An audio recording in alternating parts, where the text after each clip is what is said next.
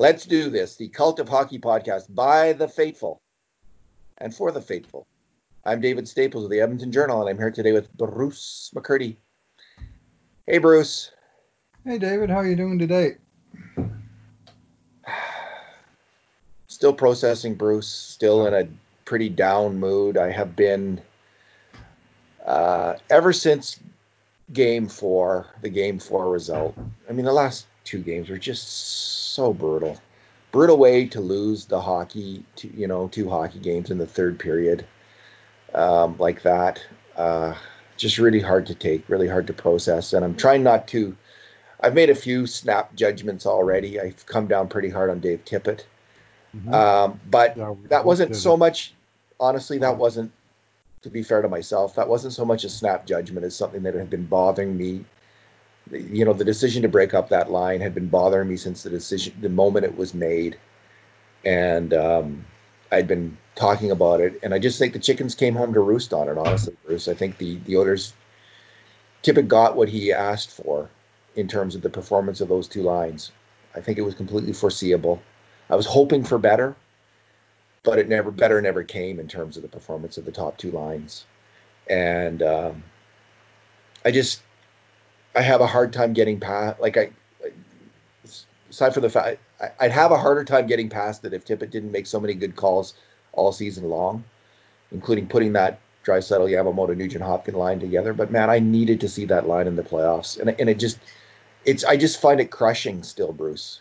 if I'm completely honest, I still find it crushing that we never saw that line until the very very end, and they just play so well together and uh, McDavid never has, it, even with Draisaitl or McNugent Hopkins, McDavid's always more of a soloist, and I think you need to plan his line around that aspect of him, rather than try to to build a different kind of line. And uh, I think you could have got what you got out of McDavid without giving him Nugent Hopkins. You would have got the same performance out of him, which was pretty good.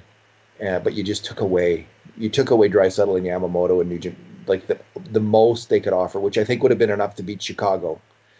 Um, so I really, I know this isn't focused on by many other the pundits or the people writing in the media, and, but for me it is a main focus, and it's the one area where I uh, kind of bear a bit of a grudge. I'll try to get over it though. Bruce, we're going to talk about the draft. We're not going to. We're going to talk about the draft lottery today. Yep. And we're going to talk about uh, Kurt Leavins's uh, excellent nine things post today. Uh, before we get into that, any any thoughts about what I just said? Like he, I, I ranted a bit there, so I'll give you the same opportunity. Well, I mean, we, we went into the the concern before was McDavid uh, uh, playing with wingers that weren't up to his caliber, and that certainly was a, a concern. While in the uh, playoff series, uh, they went with Leon with uh, two wingers that were in the eight hundred thousand dollar salary range, you know, and so he was uh, trying to carry that line and uh, uh, had his moments. They had their moments as a line, but they didn't really. They weren't really difference makers the way the dynamite line had been. And I share your uh, discomfiture at the at the breakup of that trio. I just, I, I frankly just don't understand a, why it happened, and B, why it took until the, the last half of the third period of the last game to even try to go back to it. And that just that just leaves me shaking my head. Yeah, we're on the same page. Yep, on that one we, we are on the same page because I think that could have been a, the, the difference maker, honestly, in the series. I think it would have given the Blackhawks all kinds of ongoing trouble at even strength, and um, would have put them on their heels in a way they never were, having that line out there every third or fourth shift. so anyway, I, it's hard. Like when I think of the series, I think of two things. Like it was still a close series despite all of this, and I think it oh, was so many weird goals and balances could have gone either way. So so I'll give the Oilers that. But I don't think this this series had to be as didn't have to be that series, and I wonder if it wouldn't have been if from day one we had uh, seen a different uh, lineup from the Oilers. Yeah, well, okay. the fancy the fancy yeah, stats yeah, well, okay. the fancy the fancy yeah, stats actually favored Edmonton, other than Game One, where they clearly deserved to lose by every measure. Uh, games two, three, and four, Edmonton had uh, the better of play in uh, all of the underlying stats. Uh, there was um, uh, one one of the top uh, one of the top fancy stats sites. Oh, who the heck was it? I retweeted it yesterday. Showed that in a category called expected goals, which is this is what you would expect the goals to be based on the flow of play. That of the 16 play in teams, Edmonton was number one and by a good margin for expected goal differential. Right? Vegas was ahead of them, and uh, uh, wait, Colorado, this, Colorado was just behind expected goals. For for what though? For the regular for the, season? For the four playoff games that they play for the playoffs. Oh, you're so you're including Vegas in their. Well, he the, the the stat included the all the the seeding Excellent. games plus the play-in games. I'm saying chuck the seeding games because I don't think they're yeah. that important. Frankly. No, they're not. Yeah, okay. So of the 16 yeah, play-in gotcha. teams, Edmonton was number one. Of the 24 teams total, Edmonton is number two. And so when Chicago was way down at the other end of the spectrum, and they got the gold. Edmonton created the chances, but they couldn't finish the chances, or uh, more to the point, Chicago finished way more of their chances than you would expect, and uh, that was uh, um, the nature of the beast. Now, I don't think that that stat's the be all and end all. I don't think uh, expected goals considers how many shots were deflected by Edmonton's own players against their own goalie, stuff like that. Like there was some, certainly some, some uh, some of the misfortune that the Oilers encountered was of their own doing. Let's put it that way. But uh, I'm not at all convinced that the better team won that series. I think by our own count, the Oilers had 62 grade A chances, Bruce, mm-hmm. and the Blackhawks had 48. Mm-hmm. It's a pretty significant advantage for the Oilers in grade A chances. Right. Um, and we include posts like uh, post shots in that, like in our own stat. We're including when Chicago hit the post and from the slot area, and, and would you know that was a, that was a great A chance in our books for them. And some of the sites, I don't know if they do or not, but anyway, we do, and that that is that's a significant difference um, advantage for the Oilers, and you know that almost works out like the percentages are almost add up to 100%. So it's like the Oilers are like 60 40 almost, or whatever it was there anyway, yeah. not to be. Bruce, all of this strange and twisted path leads the Oilers in this weird position that I was never excited about, where they would have this 12.5 chance of getting Alexis Lafreniere in the draft yeah. this year. So the Oilers look like they're going to draft around, you know, 20, 21, 22, depending on where they finished in the playoffs too. Is that how is that how it's set? How far you go in the playoffs, or is that just for the Stanley Cup champion? Yeah, it gets it gets reorganized, but based on them being uh, based on them on their regular season standing without any adjustments, they were right around number twenty.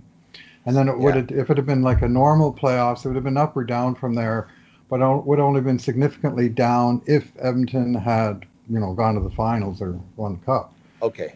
Uh, whereas now uh, they've shifted up into the non-playoff team category, so into the top 15, and they have just the way the lottery worked out. There's one pick that still hasn't been determined, and of course that's number one overall. So the eight teams that all get knocked out, which we know seven of them, and the loser of tonight's Toronto Columbus game will join them each will have the identical 12.5% odds. So at least they didn't weight those odds, they just gave everybody the same. And so Edmonton has a 12.5% chance of the number one pick. Uh, they have a 12.5% at the number 15 pick, which would they would get only if Pittsburgh won the lottery, because only Pittsburgh of the of the play-in losers had a better record than the Oilers. So Pittsburgh wins the lottery, Edmonton moves down one spot. Otherwise, there's a 75% chance that they're going to be picking 14th overall. So I think that's sort of reasonably what we should be expecting, uh, while holding out some uh, malign hope that uh, lottery ball, bingo ball, will come up in Edmonton's favor again and cause heads to explode across the hockey universe. when you uh, we were talking earlier today on the phone about this, and w- like the first thing that kind of kind of broke through my depressed fog as an Oilers fan right now was the notion that the Oilers might win the lottery, and and it wasn't the idea of um, heads exploding, Bruce. it was it's just the thought. Well, first of all, it's a thought they could get Alexis Lafreniere, Absolutely. which is a very exciting thought. And I know that yeah, heads will explode, but Bruce, I personally think there's a kind of rough justice if the Oilers are the Penguins, and I'm hoping for this now. Like before, um, I had been thinking that it would be a bit, might be a bit embarrassing for the Oilers to win, but I hadn't really put my, I, I didn't know what I was going to feel until the Oilers lost, and now they're in this position. And you know what, Bruce? I didn't whine one bit about. I accepted the NHL's explanation for the playoffs and the way they did it, Mhm. and I, I, I didn't I know a lot of fans were outraged and continue to be, and I and I ex- Yep. and I get that, and I you and both you and Kurt Leavins are in that camp, and I completely get Yep. that, but I wasn't in that camp. Oh, I accepted weren't. what the I NHL. I accepted what they did, and so what? You know what? If the Oilers, the other part of that, part of me accepting that was the the thought, well, if the Oilers lose, they'll be in the lottery and they have a chance to get the top pick. That's the deal. Mhm. So I think, hey, good. on- If the Oilers win this, that's the deal, and I'm not, I'm not gonna. Just they like I- the playoffs, right? That's right. They missed the playoffs. Right. And uh, according to the NHL's thing, they deserve to be in this lottery now. And they're in it. And if they win it, great. Um, I don't think people should whine about it. Like, suck it up because um, Oiler fans have to suck it up. We had to suck it up that the Oilers were um, playing a team in Chicago that really didn't have the right to be there by by some standards, by a lot, you know, by the standard of the regular regular season standard. So we sucked that up. We've we accepted the consequence. Well, now here it's time for everybody else. So, you know, sh- s shut the f up if the Oilers win it is my position because um, such is life. This is the this is the COVID NHL. Uh, it's a little bit weird. It's a little bit wonky. But if the the, the Penguins or the Oilers win it, good. Um, they deserve it. Just that under this under this system, under this Mhm. weird system, they deserve it. Just like the Penguins got was it Crosby in 2000? Who did they get? Uh, 2005, when they had the complete draft, was done by lottery. Yeah. After the lo- after the lost season, Such is and they drafted, they did a lottery right across the entire league, and lo and behold, Pittsburgh got number one. Well, um, they used it, you know. More power to them, and we'll What's your- see. What's your take? What's your take on this whole thing? Uh, well, I mean, uh, obviously, to get that one in eight chance to come through for Edmonton would be another gift from the hockey gourds. It would solve Edmonton's problem at top six left wing in a quick hurry because I think Lafreniere is going to be there on whatever team he goes to. He's going to be on the team and in the top six immediately on. Uh, you know, a nice bonus laden contract, but still, you know, a very reasonable one for what he could be expected to produce. Uh, he's an exciting player. I watched him play multiple times at the uh, Hlinka Gretzky tournament two years ago, the one that should be going on basically right now in uh, 2020 if, if the universe had unfolded like it should this year. Uh, anyway, he uh, he was very very impressive then, and he's just continued to build his uh, impressive credentials since then. Of course, he won a gold medal for Team Canada at the, at the World Juniors this year, uh, and produced you know mighty splendid stats in the, in the Quebec League. He's according to most, he's the um, you know he's the shining star of the 2020 uh, draft class. I mean, some of them. There's uh, this guy Byfield that uh, some folks like as the number one, who's a close second, but it's it's basically you either you're picking in the in, in the top or you're picking in the middle of the round. That's basically the two situations for Edmonton. But if they win it, uh, if they win the lottery, well, you know, they were the one. To me, they were the one that got the most of the short end of the stick of the format when the NHL decided to basically throw out the regular season and instead uh, basically expand the playoffs by eight teams and expand the format. And oh yeah, let's do away with the divisional format. This is my real pet peeve. They've been playing divisional formats for years. Edmonton was second in the Pacific, and all of a sudden they had to uh, uh, get seeded by conference, and they met, found a way to put them in fifth place and, and having to play in. And, you know, they, they lost, they got beat.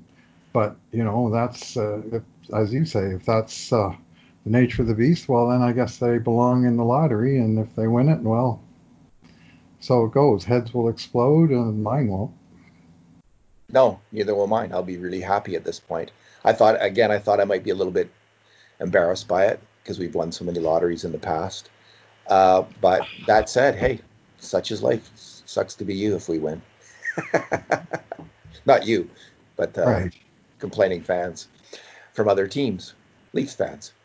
Nice um, to hear other people complain. I've been doing enough of it myself over this whole schmozzle. Yeah. And, and if Toronto actually loses to Columbus, I'll feel the same way if they win the lottery. I'll be happy for Toronto. Like I think I, oh. I, I actually kind of hope there's a little bit of rough justice here and that Pittsburgh, that one of the better teams wins um, that Pittsburgh or Edmonton win it, or you know, because because that would be some justice here because there there was a little bit of injustice.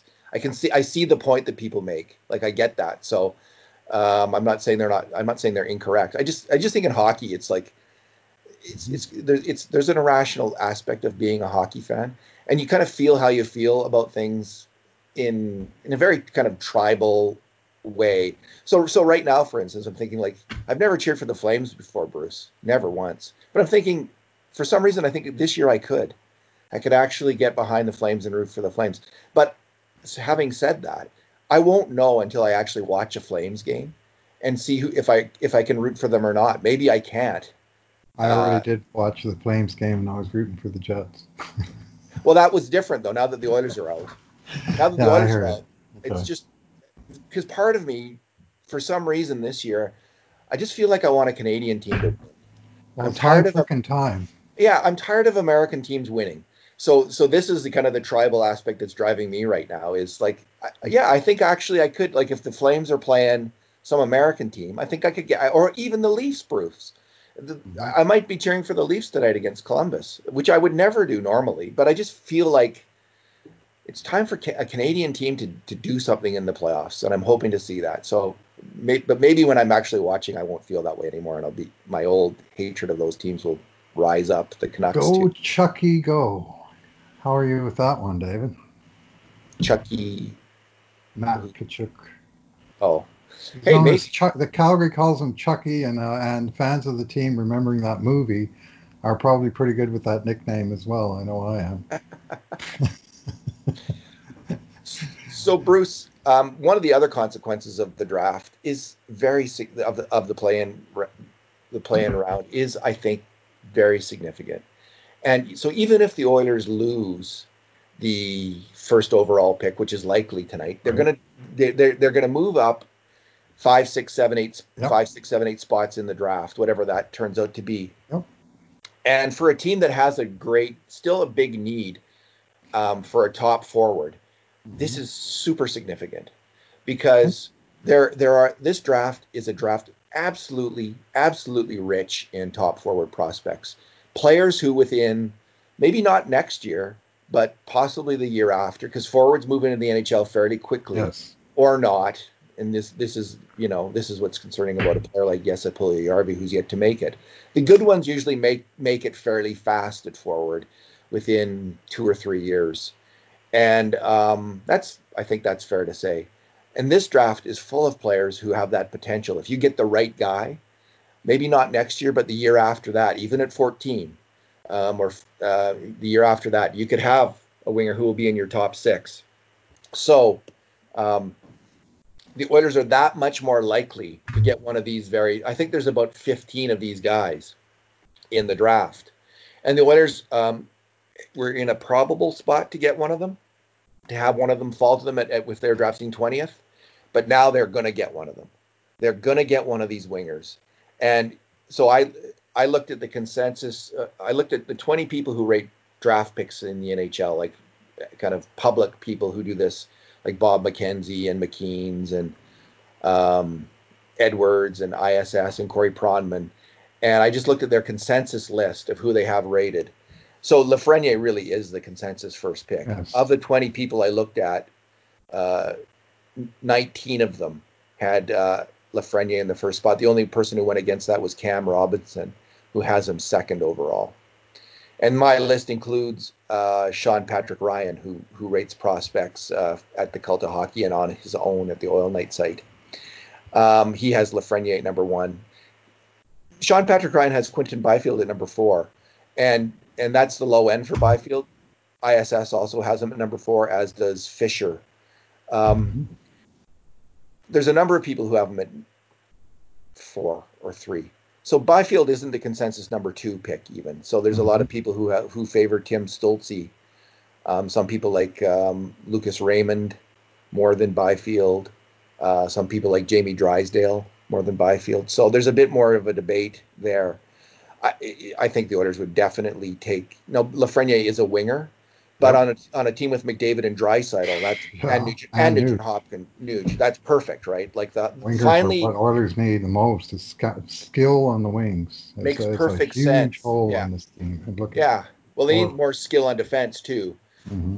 But, uh, but they got that in the system. They have that in the system with Broberg and and Bouchard. So, uh, so that's where they stand on the first pick. But at the 15th pick, right. um, and we've talked about this a little bit in the past, there's a number of players who might slide, who who who are probably going to be there. One one of Jack Quinn from Ottawa, Dawson Mercer with I, I, can't remember what team he's on right now. He's in the Quebec League. Connor Zary, who's in the Western League, I believe. Seth Jarvis, who's uh, I think he's with Portland. Um, those are the those are the four guys who most come to mind. There's Jan Mysak, who some people like, Hendrix Lapierre, Mavrik Bourque, Roder, Rodion Amirov, a Russian player, no, Nolan Gunler, a Swedish player. We'll see who the who the Oilers like, but I, I think they're now more likely to get at, at the higher end. There's these really strong group of CHL forwards: Quinn, Mercer, Zary, and Jarvis, and one of them will be there for the Oilers to take. Now, maybe the Oilers will will think they like uh, Amirov or Gunler, a European player, better. I don't know, but there's some really, really highly touted uh, CHL players who are going to be there. Plus, Bruce, and this is the interesting one: the goalie Yaroslav Askarov. There's yeah. one goalie yep. who's there as well in the top. And are you saying would, Oilers have a need in goal, David? I am saying the Oilers have a definite needing, so much so, Bruce, that I think they might have to trade. They might trade a defenseman for a goalie. Like they could trade it, like they could make a trade of one of their top four D men for a, um, um, for a forward, for you know, for a top six winger. You know, some people are, you know, suggesting that the Winnipeg Jets might be a natural trading partner for like a Nikolai Ehlers or, you know, you trade a Oscar Klefbom or a Darnell Nurse uh, for Ehlers. You know, that I've seen that floated around for years now, honestly. But that might come to fruition. But the Oilers, so, but maybe they, they need to trade uh, uh, one of their their D men for a goalie, for a kind of equivalent goalie in the NHL. And I wouldn't be surprised at all. We're gonna have to dig into, you know, Ken Holland is used to disappointment, Bruce. But anyway, so what do you think about the before we get into what the Oilers are going to do again? What do you think of their draft, where they're likely to end up, and what they might do? Well, that list of guys you just gave, uh, there, there was a pretty high chance that one or two of them would have uh, dropped all the way down to 20 or 21 or wherever they would have been before. But now there's ever, in fact, I think it's a mathematical certainty that uh, they're going to have a choice of three or four or five of these guys. Yes. So they're, you know, they're just higher up the pecking order and they have a better chance of getting the guy that they've singled out. I mean, obviously that just puts the onus on Edmonton scouts to get it right and and get a you know get a real strong player. But picking in the middle of the first round of this draft is uh, not a bad spot to be. It's like picking in the top. It's like picking between five and ten. I think in most other Some drafts. In, in many other drafts, Bruce, I would say, based on what people are saying about this draft, it seems to be one of these, especially if you're looking for a forward. Um, if you're looking for a defenseman, I think you're going to be reaching a little bit more and some teams are going to be in that position, right? You, like we've been there where the Oilers just desperately needed a D man, right? So there's going to be some teams drafting between like let's say seven and twenty who are who are they're just going to be taking a defenseman, and because uh, they need a defenseman. So um, and there's only a couple that scream kind of top ten pick quality. There's Jake Sanderson and uh, um, Holloway. What's his name? Jamie or no Jamie Drysdale. Excuse me. Holloway's a forward. So there's two that kind of have top ten uh, pedigree. But other than that, you're you're it seems like a bit of a reach. So, um, yeah, I so I am excited about not about the Oilers losing, but just looking forward now. That's all we can do as fans. All we can do. All we can do. I'm excited about this draft position the Oilers are going to get. I hope they get first, but I'm excited about uh, whether they are going to draft because there was a chance, a slight chance, that the Oilers wouldn't get one of the very top prospects and wouldn't get the guy they wanted at 20th. But they're gonna. I think they're gonna get that guy now for sure. So, Bruce, let's. Do you have any other thoughts? Should we go over to move on to Kurt's column? Uh, no. Let's yeah. Let's let's move on. So Kurt wrote a nine things column when he was. I'm a little hesitant to start weighing in on what the Oilers should do or shouldn't do next year because I just the, the, the disappointment of the playoffs is so great, and the the I don't want to get recency bias to say, oh, they got to do this, they got to do that, because I think that would be a mistake. That's a mistake right now. Certainly, Ken Holland's not going to do that. He's going to take some time, take a deep breath, think about things, and and and come up with a plan. And I think for someone like you know, we we try to comment in a fairly serious way, although we're just we're fans, just fans uh, who don't have a lot of inside information and and don't have all the information on who's available in other teams and all just endless things that we don't know that Ken Holland does know. But I even in this position, I think it's good to take a breath and think, okay, let's set aside the recent thing and think of the big picture. So I, I I'm a little hesitant, although we're going to get into that in the next couple weeks, start doing our own evaluation and start to offer up opinions. But we can do an initial take on things. And Kurt has done that, I think, in a very strong way in his Nine Things column today. The first thing he brought up was the Sam Gagner. One of the things he brought up was Sam Gagner not being on the team and the Oilers missing that raw, raw guy. And we heard this from the announcers in the playoffs that the Chicago bench was much more vocal than the Oilers bench. Um, during the playoffs, I, I heard that from someone I can't remember who during the, but someone who was in the building. I heard that comment, and Kurt's idea was that Gagner was kind of the raw, raw heart and soul Matt Hendricks guy on this team and that they really missed him down the stretch. What's your thought on that, Bruce? Yeah, uh, the comparisons between Sam Gagner and Matt Hendricks are few. But the, raw raw aspect, uh, maybe. I mean, uh, Sam was a was uh, a, a team centered player. I like I like the the uh, mature Gagner that we had early this season. I thought he was decent in his role as a as a fill-in, um, you know, bottom sixer with some offense. He scored 12 points in 36 games uh, for the Oilers this year, and he was the trading chip used and the and the salary divested in the Andreas Athanasiou trade, where the Oilers traded Gagne and two second-round picks to get um, uh, Athanasiou and, of course, the prospect uh, Kuffner uh, Ryan Kuffner. But uh, basically, from a team perspective, it was Gagne out, Athanasiou in. And Athanasiou uh, scored a goal and assist in his first game. Then he played 12 games without a single point. And Gagne, you know, his longest scoring drought all year was seven games, and typically every second or third or so game he would he would chip in somehow. So that wasn't the upgrade that uh, it was assumed to be in the short term. Now, obviously, the jury's out on Athanasiou in the long term, but he produced nothing uh, as an Oiler. Uh, had some pretty bad luck, I think, in the final game of the series, but uh, he was a pretty spotty contributor.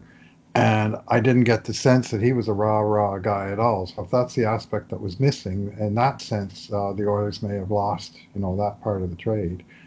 But um, obviously, I mean, the, the bet was made that Athanasiou would help the team in the short term and the long term. And now the fallback is, well, hopefully he'll help in the long term. Yeah. Um, the Oilers, you know, they they moved out Gagner to make the make the money work. Well, you know, you brought in Tyler Ennis and Mike Mike Green as well, right? And if they hadn't brought in those guys, they could probably have held on to Gagner.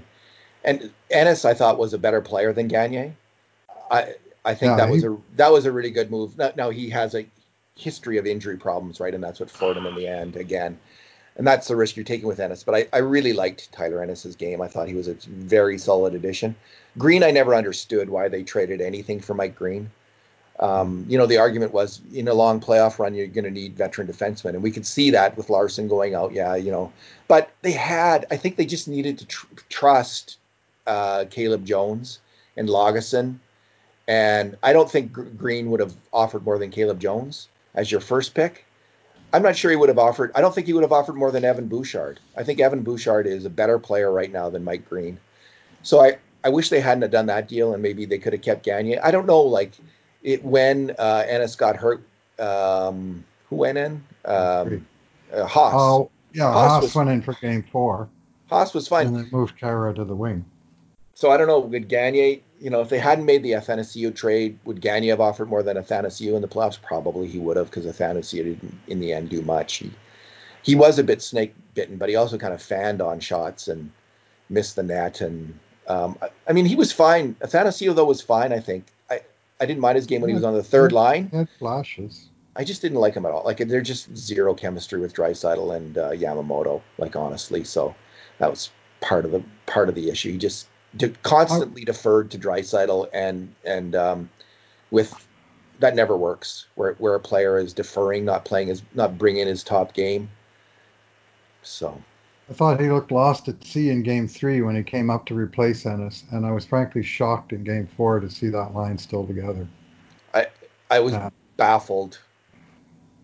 Yeah, I, I, I remain kind of shocked that for as well as they played, like the depth guys who played well in the playoffs were the two veteran wingers, James Neal and Alex Chiasson, and neither of them got a sniff in uh, in in uh, the top six role, and I, I, frankly just don't quite get it. Why they weren't moved up to play with McDavid, or one of them wasn't moved up to play with McDavid and Nuge Neal, reunited. Neal, the obvious choice would have been yeah. Neal. Why Neal? Why Neal wasn't? Yeah, put Neal and Kassian with McDavid in that last game and reunite the dynamite line. Why that didn't happen? Mm-hmm. Uh, that's just mad. Like that's yes. just that's a major coaching error. And you know, coaches I think have nine lives, Bruce, and Tippett in that series probably used about three of his. He hadn't used up any of his nine lives before then, but he's used up three um, at this point. It's, that's my that's my take on that. Uh, so let's. Kurt's also uh, coaches. Uh, they have more. They, they they don't have nine lives. They have they have three lives. I mean, let's face it. They none of them last long. I, I always remember the great um, uh, joke that uh, Harry Neale told, and I don't know if it was his originally about the three envelopes. Do you ever hear that? Uh, line where the new coach comes in and takes over from the old coach, and the old coach says, there's three envelopes in my office drawer. When you really get into trouble, pull out one of them and, and uh, use it. So, of course, eventually the team gets into trouble and he pulls out the first envelope and he opens it. And all it says is, is blame the media. And then a little later he gets into the uh, second one and he opens the second envelope and it says blame me, meaning the old coach. So lays some of the crap on him. And then the third time they get into trouble, he opens the third envelope, and all it says is prepare three envelopes. but Harry, Harry, Neale told it with much oh, more, God. you know, Harry Neale's uh, he was, legendary sense of humor. He, I, he, I, I, just remember roaring when I hear, heard that. He was talking about some coach who was in trouble. Uh, Harry Neale was the Will Ferrell of NHL coaches. He's totally deadpan, uh, yeah. comic. Um, yeah, that's that's a good one. I, uh, yeah, Tippett had a very strong season. He, you know, there was so much that went well. He really opened up this team in terms of uh, attacking up the middle of the ice. And um and, David, and did we see that in the playoff no, series? No, because they couldn't get any together, of those Bruce. central release passes. Like no. we, they were common all season long. I, I honestly don't didn't notice it once no, four it, games. Was, so they, it was sort of it, obvious. Oh wow, they passed it where they don't usually pass it. Kind well, of. Well, they gave it away. Klefbom gave it away, like right up the middle of the slot once, trying that pass, or, a couple times, honestly. So they, there was a they they made the attempt, but I just think the team this team was was out of sync more than more than the other team due to the layoff, and I I had expected the other thing, but I had feared that that was that it wouldn't be the case. But they, you're right that that great thing, and it's you know, I think when you have this is the difference between having Caleb Jones in the lineup or not. Is he he he will look for that pass and he'll make that pass, but Kris Russell on his off wing can't. He can't make that pass on his backhand, and he won't.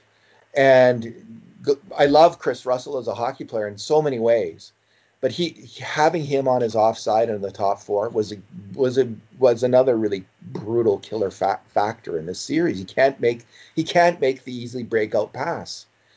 He just can't because he's on the wrong side. And Tippett knew that all year long, but he didn't have he wasn't going to go with Bouchard, right? He wasn't going to go with the he wasn't going to promote Benning and put in Bouchard into the lineup because he wasn't ready to do that. Um, maybe he should have. I don't know. I didn't say so at the time, so I'm not going to say so now. But I can say, you know, I I was hoping when when Larsson went out that I, I thought the right move, and I did think I did say this at the time, was moving up Benning um, to play with Klefbom. Mm-hmm. And putting Jones and Russell together with Jones on his offside because Jones can, Jones, Caleb Jones on the right playing his off wing can make that dynamic pass out of his own zone. So, anyway, um, the next thing on our list is um, the goalie situation that Kurt refers to, and he he says, Kurt writes, "quote I have a lot of time for Smith, but at age 38, one wonders if he isn't done." And Mikko Koskinen, Koskinen was never better than just okay after that. It made the terrible blunder on too many men calling the decisive game four. Plus, he let in that that game, that, the, the, the game winning goal, which was a which is a bit of a stinker. That's my own interjection. Kurt goes on to say, "Can you really send Dave Tippett into a new season with the same pair of goalies? What is the des- definition of insanity again?" Unquote. Go ahead, Bruce. What do you think? Well, the goaltending was adequate through the season, uh, but not in the playoffs. Uh, you know, the, I think their goaltending let them down in the series. Mean, holy crap, they let in 16 goals, Dave, in four games. And it wasn't like they were getting pounded with shots, because other than game one, they really weren't. Uh, and they're, uh, um, you know, they, they have uh, uh, easy ability to move on the second goalie because Mike Smith's contract has expired. In Koskinen's case, he's got two years to run. So the default position is Koskinen is, is in and Smith is out unless they bring him back. So unless they find a way to trade Koskinen, uh, which probably, I mean, no, they're not. There would be salary cap issues, and I don't know how much market there would be for the guy, frankly. So I just think that they're likely going to be looking at a at uh, going in a different direction for number two. And I, all right up to the end of the season, I thought they're going to bring Smith back, and, and maybe they still will. But I would say the odds of that just shifted dramatically against the likelihood of that happening. Well, and this depends on the market, right? Can they right. get someone better? Here's what I think that the Tippett I thought was going to go back to Smith in Game Four, just because yeah. he had gone with like he had gone. That was his first choice. So in the game where he had to win, I thought he would yeah, do that. Um, I, I think actually he made the right choice in going with Koskinen. I think Koskinen is the better of the two goalies. Mm-hmm. And, um, you know, the, the job of the goalie in the playoffs is, first of all, like, like you want your goalie to steal a game. That, that's that's great, but if that doesn't happen, you can't have your goalie lose a game. And I would say that Koskinen lost them game four as much as anyone. You just can't have that goal go in in the third period, that weak goal, uh, mediocre mediocre goal in the third period go right through you. You cannot have that.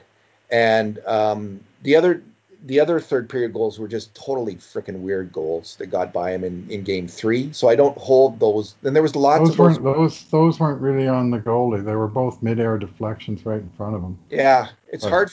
You know that's hard for a goalie to stop. So I don't know. I, I do think the Oilers need to shake up their goalie position at this point, and and I I I was thinking they'd probably bring back Smith too, but I always held out. Well, let's see how they do in the playoffs because because that really oh. defines. So it's it's it's hard to define Mike Smith's season on mm-hmm. what was that two periods? How many? Yeah, period and a half. Yeah. Well, yeah. you talk about raw raw guys. He was one of them. Yeah. But where he was st- put in to start the series, I think you know for the veteran presence and leadership and all this kind of stuff, what you don't expect is for him to be gifting goals to the other team and being as shaky as he was. So that really sort of put pay to that, and I think that that will will put a different lens on how the organization thinks about bringing him back. Yeah. See, that was one of Tippett's nine lives. I think that decision, and then the dynamite line being another, and then just the overall performance of the team in the playoffs being the third. And I do think they have like I'm sticking to my nine lives theory for an NHL coach. You can make nine big mistakes, and it's on the ninth one that you get usually get canned. That's the way it was with McLellan, Um, is what I is what I'll argue. Um, so Tippett still has a long ways to go as the Oilers coach. He's oh, got yeah. lots of good. He's got lots of goodwill from me and from other fans as well. Like I, I think he he'll he'll. I'm I'm hopeful and I expect that he'll get it right. Uh, you know, I was a little bit. His post game commentary left me a little bit cold too, Bruce, because there was a fair there was you know criticism of the team and the team's performance, but I never saw him take anything on himself. Maybe that would be inappropriate for a leader to do that. I don't know. Like not but necessarily. own some I, of it. Yeah, I think I think he could have owned a little bit of it. Like, and I don't know if he did in the end. I even, I haven't watched the post game interviews. I, I didn't have the heart to even watch him. I mean, we were doing yeah. a podcast at the time that it was happening, and usually after the podcast, I go back and and hear what, especially what the coach had to say. I understand he unloaded on Koskinen a little bit, which is uh, not necessarily the best thing either. You know, it's, partly the coach's job is to have his players' backs to some degree. But I mean, I, I, understand him being like you could see on the bench how enraged he was by that by that too many men penalty. He was barely keeping it. oh, he unloaded on him for that. Yeah, apparently so. Yeah. Oh, fair enough. Hey, fair. If it's a mental mistake on Koskinen, I say fair enough. I didn't. Again, I haven't seen that. If it was for the goal, you know, it's one thing for us as the fans to express a disappointment that a goalie missed a shot that he probably should have saved. But for the coach, I mean, that's a little. I, but if it's for the too many men, I, I I don't blame the coach. I would be totally. he was liv- he was livid at the time. You could just see it. I mean, I've never seen him look like he was ready to to have his own head explode as he did in that in that sequence while they were figuring out what had gone wrong and how they were going to be shorthanded for the rest of the season. It, it comes to every coach, every Oilers coach sooner or later, unless your name is Glenn Sather, who I never saw. Uh, he always wanted to make other people suffer, not him. So, and he did a good job of it. I have to have to mm. say. Let's go to Kurt's third third thing, Bruce, and he's talking about third three three line center. And there was a time when it looked like the Oilers would re-sign Riley Sheahan during the regular season, just like they did with Zack Kassian. I, I think something that Ken Holland probably wishes he had just waited till the end of the year at this point. But that's let's not get into Multiple that. Multiple right. reasons. Yeah, but Sheahan is a decision that has to be made. Kassian's done. So um, we will talk about that in the future. But Sheahan, um, he was part of a fairly strong penalty kill after game one, and um, but he made a he he, you know, he made a gaff as Kurt points out on a big goal in game three, and really was. I know the puck was hard coming around, but you got to make that play. This is the NHL. You got to make that play. You can't cough up the puck. That's the that's him and Kassian on that goal against. Like there's some moments that there's some moments that years later go through your mind about a playoff series. You, I forget most of it. Unlike you, I forget most of it. But some things stick out in my head, and that is one. It's going to be that. Russell skittering off his skate right into the middle of the ice. Yeah, Russell Russell tipping in the puck on the first goal against um, in game uh, four. There'll be Bear, you know, and it, it was either Nurse or Draisaitl who should have covered, helped Bear out in front of the net on that Toews goal at the end of the game. But one of them screwed up. I don't know who it was. There's Draisaitl screwing up on the last goal too with Koskinen. Like he he had a chance to stop that pass out. Takes take either take the man or stop the pass. He did neither. anyway, there's Riley Sheahan's mistake. Get, to get back to this, what do you think? You think he'll be back, Bruce?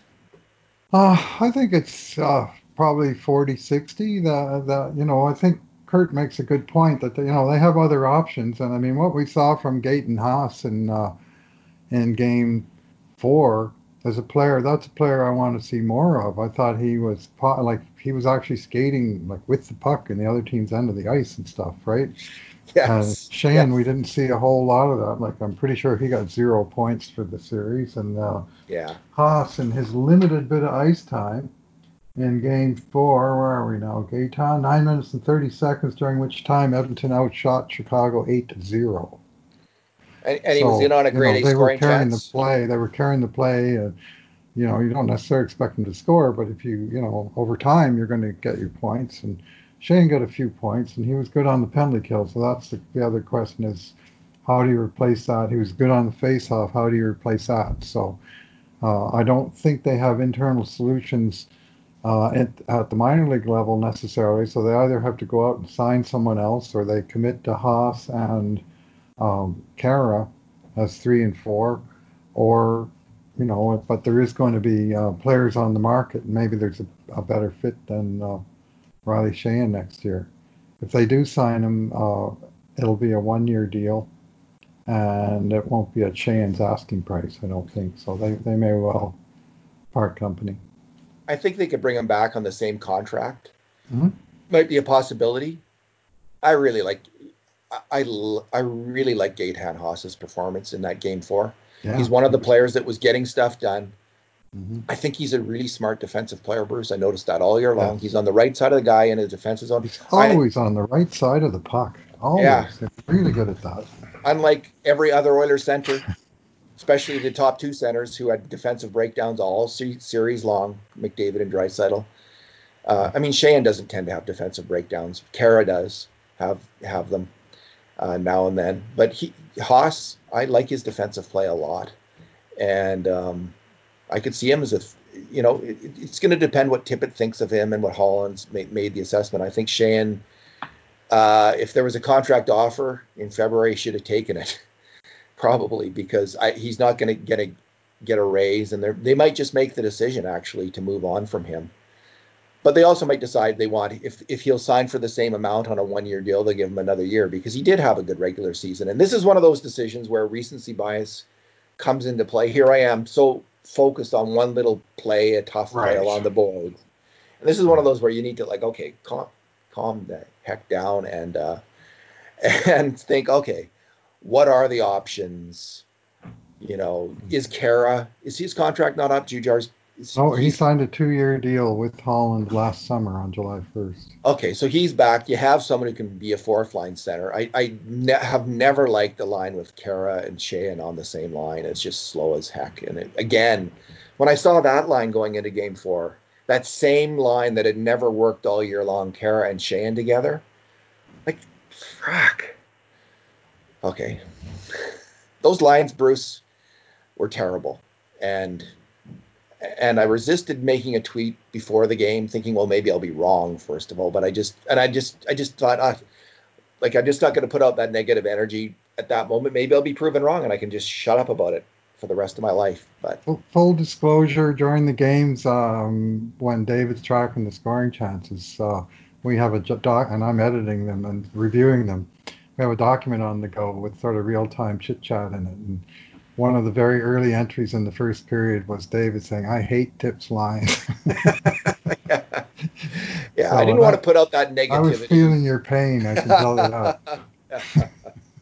so easy to be negative, and and then also so easy to be wrong, and maybe t- well, you know. And, have yeah, to eat so your I, words. That's that's always fun. Yeah. But I, I had been complaining about the lines all along up until then, so I thought, why be yep. again? Like maybe Maybe I'm wrong. Anyway.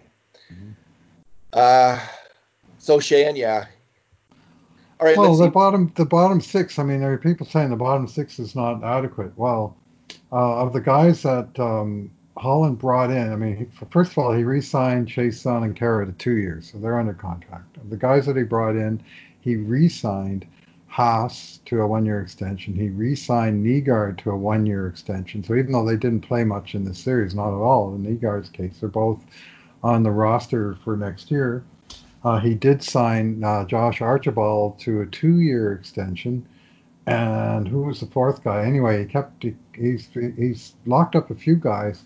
So if you're looking at making changes, well, one way to make changes is not to sign the guys who are still outstanding, like Riley Sheahan and Mike Smith, and uh, and find different players and change the mix by by doing it that way. And so I suspect that the guys who haven't signed already, um, uh, because of the result of the playoffs, are now are, are just less likely to be coming back than I had pre- previously surmised. Yeah. What does Scotty Bowman say? Team a team has got to change and this team too. This team has got to change. They've got to. They've got to make. Listen, of their top four defensemen, mm-hmm. um, well, let's let's say the top five, including Kris Russell. I think they need to move out two of those guys. Probably, and but this is a, anyway. I shouldn't get into this because I'm I'm overreacting. I got all I got all summer and fall to talk about this, David. We do, Bruce. We do. Uh-huh. So I'm I'm not going to. Just as a general thing, that's I, listen. Uh-huh. Just because they need to make they need to make room for Caleb Jones, mm-hmm. and they need to make room for Evan Bouchard. Mm-hmm. So if Caleb Jones wasn't in your top six to start the playoffs, and neither was Evan Bouchard, both mm-hmm. those players need to play next year. So they got. I think I would say this before the before the playoffs started, and it's definitely been cemented by these playoffs. They meet, need to meet, move out two of the six players who were on their playoff roster to start. And I and, and I'm not going to say who they are because that takes right. more thinking. Right. But and they got Matt Benning is the other guy that you know started right. the series in the top six, and his contract has expired. Yeah. Well, that said, I thought Matt Benning was fine in this series. He was really good. I, I don't have a whole lot of complaints about Matt Benning's play, including in game four. I thought he was uh, strong. So he gets the puck on net too. Like one, if, that's what I'm looking for. Because this this decor was a bit better until they moved Russell to the off wing. This this group of players was a bit better moving the puck than in previous years because of the change in strategy too of using the middle of the ice. That really helped. But they were as a group pretty abysmal at getting pucks on net. And you know, um, that's got to change. So that's one of the things you're going to be looking at in terms of who's who should move out and who should stay. Uh, Bruce Kurt's position is that um, Larsson should be the guy to go. I'll just find what Kurt says here. Let me just look for it. Where is which point is it on his list? Uh, okay, maybe it's the last point, which is why I can't find it. I'm still scrolling down yeah, it's uh, the last, his big point is Adam Larsson. And what he writes is, quote, I would personally move on from Adam Larsson. I admire Larsson, and I know his teammates do too. But I hope that Ken Holland reminds himself that it wasn't him that made the Taylor Hall deal. The cold, hard fact is that Larsson is a, is a traditional shutdown D man in a puck moving era. He also has a bad back, seems to flare up at the absolute worst times. And while it pains me to say this on a couple of levels, Larsson has not been close to the same player since 2016 17. And at 27, he's probably not going to get a lot better. Unquote. Bruce, I would disagree with one only one part of that. Mm-hmm. Larsson did play really well mm-hmm. by a broad consensus of fans. And I and I had been saying you got to trade Larsson earlier this year. I had been making that argument. So I completely get all of that thinking.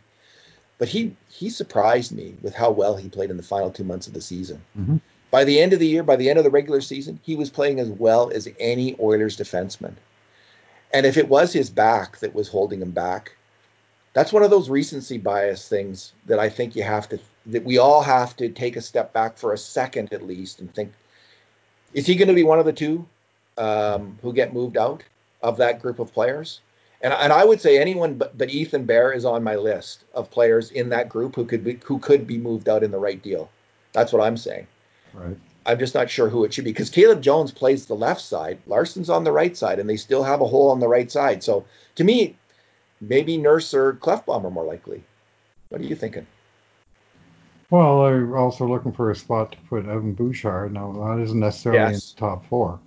But uh, I mean, Jones Jones does have the capacity to, to, to flip back and forth. I mean, Larsson, do we know for sure that it was his his wonky back that put him out for the playoffs? Like, I never heard any official yeah. uh, injury thing, but maybe they put, like say I, I was so uh, put off hockey yesterday. I didn't follow through on the kind of yeah. stuff. The season's over right now. Yeah. But but there's information out there that will get caught up on as to uh, or maybe there's no information because uh, you know he was unfit to play is all we know. But his his back has been problematic in the past with the style he plays and with the speed he goes. Even when he's at full speed, to you know to lose a half a step for that guy is can be fatal. So. Uh, I, I certainly don't think he is invulnerable from being moved at this point. He's got one year to go, and then uh, um, uh, they, as I say, if they're going to change up the defense, you got to you got to find somebody to move out, uh, find a way to move him out. I do think there'd be a market for Adam Larsson. I don't think they'd get Taylor Hall for him, but uh, I think they got an NHL player. They can get Taylor Hall as a UFA if they can afford him, bids. Um, which is a possibility, right? There's a possibility if you move out enough money, if you I'll say non non-zero. non-zero chance. Yeah, if you you know, I, don't think it's like I think it's the likelihood is is very small, but there's a now Arizona's winning in the playoffs, right? So um, Yep. last time I checked, so who knows? Yep, Maybe he'll they won there. their series, and they're not going to get the first overall pick. Because, so the Taylor Hall curse or blessing or whatever it is is uh, not going to extend into the 2020s. Bruce, there's one thing I want to uh, just finish up on, and this is the NHL's uh, media policy um, of not allowing uh, beat reporters like Ryan Rishaug, Mark Spector, Jim Matheson into the into the bubble, even to cover practices, like from a distance. Like, and Bruce, man, did we ever miss that? Did I ever miss that personally during this this first round of the playoffs? We got zero information from the team itself. I was thinking the team and you know people right. allowed in might step up and then provide us with lines but we didn't we didn't hear their lines we didn't tippett wouldn't tell us their lines i don't know what like were the blackhawks banned from his practice wouldn't the blackhawks be able to go and watch the practice? And maybe they wouldn't i don't know. But i just found that to be like from a fan perspective part of the fun of being a fan is talking about the lines before the game not a minute before the game but debating it all day knowing what they're going to be. And that totally sucked uh, not having that information, that bit of information which the regular beat pr- reporters provide. So the NHL's bubble in that way has been just a, a stinker. That's a stinker media policy, and uh, I hated it. Uh, hated it more as the series went along, and um, they should change that as, as these playoffs go along. They should allow fans in other cities. They can maybe they need maybe they're still working out the wrinkles and they don't i understand they don't want covid to spread but you can't i can't see a way that you can't have three or four reporters ushered into the arena by somebody into the into that zone and and isolated. Because they're going to the games are they not? Like they're up in the press box for the games are they not? Yeah and they were there throughout phase three. So i, I don't understand it. And i share your your um, antipathy towards the you know the utter lack of information. I mean, I wrote two game day posts in the series, and both times I was writing with zero idea of what the actual lineup was going to be, and both times I guessed and guessed wrong because you know you just didn't have any information. Like they didn't say who was in the frickin' starters net before the game, let alone you know that Adam Larsson might have an issue or you know uh, or what have you that the, that the uh, you know, they don't have all the players available. So it was uh, it was pretty pretty difficult to do what's normally pretty routine stuff, right? You get the game day skate, you find out who's rushing with who, and and so on. A little bit of scuttlebutt about who might be uh, uh, who might be uh, the extra guy in practice, or you know, took the morning off or what have you. There was none of it, and it was frustrating. Maybe you know, and the, well, people could say, well, you're just like the mainstream reporters complaining. You just, you know, you want to write your posts off this information, but we're we're fans. Like we're also fans here. I think oh, yeah, a lot of, of fans were missing. I, mean, from, I think we're speaking. Stuff. That's why we write it for other fans like us who want to know yeah. this stuff. So I think that we're we're just we're. I think that most fans are going to be on board here. Whereas they at first there wasn't much of a fan reaction to this. I bet you now that there's going to be lots of pissed off fans about this particular issue that came up, and um, as the playoffs go on, if they keep it up, there's going to be even more because it's kind of ridiculous, honestly. And I thought, I thought, well, the team is going to step up and provide us with this information. They'll just, they'll just give, but they didn't. There's a total. Mm-hmm. Well, I'm not going to say it's a failure of team media, like of the Oilers media network, because they're corporate media. They, they are the team. This is what is expected from organizations. If they can hide information or not report information or do it incompetently because they're a big bureaucracy and they don't, they're not, their primary interest isn't the fans, they, they're going to have all kinds of reasons for not getting it right. It's only with competition and opening things up and transparency that you that a system works. And this system failed the fans, um, and is going to continue to fail the fans until they change that policy. So. Yeah, well, uh, goodness knows we're far enough removed as fans. I mean, when you also remove the you know the independent media, where it's just that extra layer between the uh, uh, fans and the game. Like you know, we, we're we're in some ways presenting these games in an antiseptic environment. Well, uh, you know, it, it there's a certain amount of immediacy that's missing altogether. In Yeah, other ways, in other ways, there's new ways of immediacy that we don't normally have because we can hear things that you don't normally hear during games because of crowd noise and so on. But uh, a little bit. there, there was a lot of things that uh, uh, you know just just seem removed. And, You couldn't hear the player. Like for all the talk of worry about a player swearing well, or saying something, like you couldn't really. It was a big blur. they edited out some stuff, no doubt, because they had the Yeah, five second delay. But maybe that maybe that's it. Maybe they cut out all this stuff. But I couldn't hear like I couldn't hear a whole lot of like you know during regular broadcasts you can hear them yell wheel wheel wheel or you know stuff like that. And you didn't. I didn't hear any more of that. I think I heard less of it. Like it seemed to me more of a, a, a like a blur. The whole mix of the sound and the game. So in some ways there was less uh, than you get with a live crowd. Uh, maybe because it was on the five second delay, it was sanitized. I don't know. But even just regular normal things that you the players shout at each other uh, like time, time, time, or wheel, wheel. Like again, didn't hear it very much. So should we leave it I there? heard heard uh, the bench's reaction was a little more obvious to things like hits and block Yes, shots. The whole bench erupts at once, uh, and of course, in a crowd situation, uh, it's hard to filter that out above the crowd noise. And in this, it was pretty obvious which bench was probably doing the yelling, but it was uh, the whole thing is just kind of surreal, isn't it? Only All right. that's normal is here we are out of the playoffs again for the 13th time in 14 years. Did so? Does this uh, does this officially count that they made the playoffs, Bruce, or not? Like, Well, how uh, does what they're saying is, you know, now the playoffs are starting with 16 teams, so it's kind of a, the stats count uh, as playoff stats, don't they? yeah, yeah, they do, they do, and uh, you know, so it's kind of, playoff wins and losses on the coach's yeah, record, correct? yeah, I believe so. So it's kind of the second season, but it's it kind of this extra layer that's normally not there, and we're still not quite sure how they're. I I'm mean, we're in the draft lottery. We must have missed the playoffs, right? I'm going to go with the Oilers made the playoffs just because it, it And got in the draft lottery. and got in the draft lottery. I'm going to go with the win-win, Bruce. I'm going to go with the win-win on this one because I, I feel they made the playoffs off the hopefully it's a regular. win, win, win, win. and they win the draft. Yeah, now you're talking. Now you're talking like an Oilers fan. Put on our rally caps. All right, thanks, Bruce. Thanks for talking. All right. Yeah. Thanks for listening, everyone. And in the meantime, and in between times, this has been another edition of the Cult of Hockey podcast.